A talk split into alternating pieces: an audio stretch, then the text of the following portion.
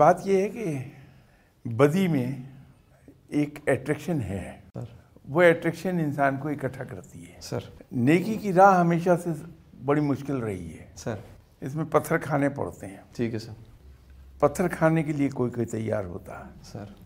اس لیے ہم اکیلے رہ جاتے ہیں اس کے اندر ایک اور بھی اے، عجیب و غریب سی چیزیں پیدا ہوئی- ہو ہو جاتی ہیں یہ شیطان میرے دل میں سر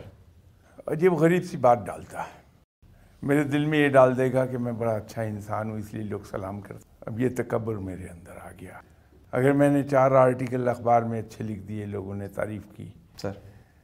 تو میرے اندر علم کا تکبر آ گیا سر نیکی کا تکبر پیدا ہو جائے گا دوسروں کے کام آنے کا تکبر پیدا ہو جائے گا سر اور ایک تکبر بہت خوفناک ہے سر اور وہ ہے عاجزی کا تکبر یہ تکبر شیطان جب ڈالتا ہے تو انسان کے قدم لڑکھڑاتے ہیں سر اس سے بچنا چاہیے دوسرے کے ساتھ قدم ملا کے چل ہی نہیں پاتا پھر پھر وہاں اگلا قدم یہ ہوتا ہے سر کہ میں اپنی بڑائی ثابت کرنے میں لگا رہا ہوں